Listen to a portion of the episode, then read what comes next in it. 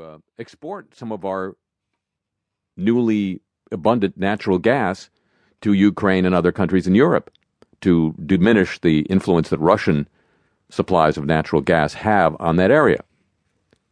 Because we got so much natural gas thanks to fracking. Here's the price. The investigation records obtained from Texas regulatory agencies reveal a system that does more to protect the industry than the public. Among the findings, Texas air monitoring system is so flawed, the state knows almost nothing about the extent of the pollution in the Eagle Ford drilling area. Only five permanent air monitors are installed in 20,000 square miles, and all are at the fringes of the shale drilling area, far from the heavy drilling areas where emissions are highest. Thousands of oil and gas facilities are allowed to self audit their emissions without reporting them to the state. Notice how this is becoming a trend? Yeah, you guys can self police, you're good.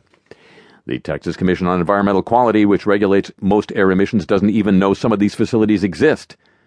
An internal agency document acknowledges that the rule allowing this practice, quote, cannot be proven to be protective, unquote. Companies that break the law are rarely fined.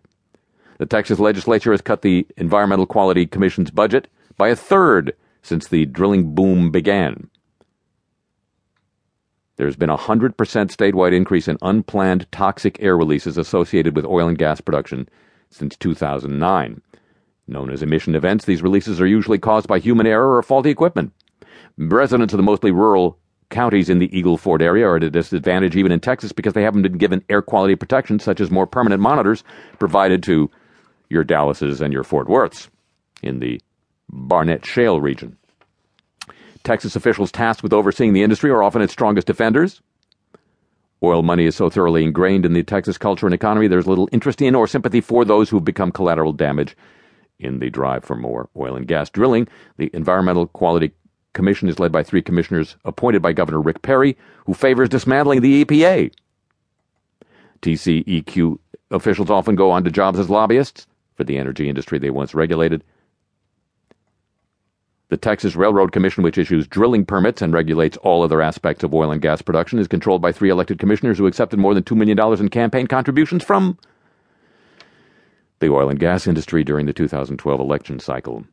State legislators who enact the laws that regulate the industry are often tied to it. Nearly one in four state legislators, or his or her spouse, has a financial interest in at least one energy company active in the Eagle Ford drilling area. I believe if you're anti oil and gas, you're anti Texas, said one Republican representative. The Texas Air Quality, uh, Texas CEQ.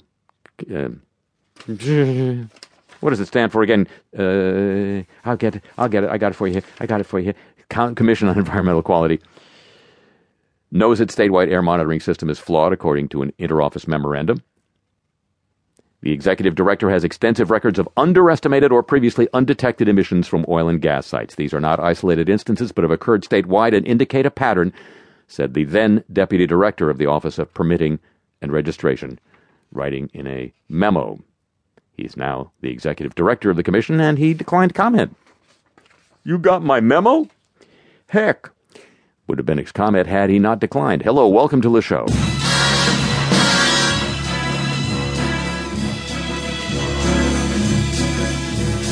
Woke up this morning, wanted to cry. Then I remembered, yes, I know why. He's a real good one for having his cake. I'm gonna go fishing or jump in the lake. I'm going fishing that's what I'll do. Think about nothing, not even you. Catch a real big one, a big speckled trout. Snapping in the water, I'll pull him on out. Sweet talking liar,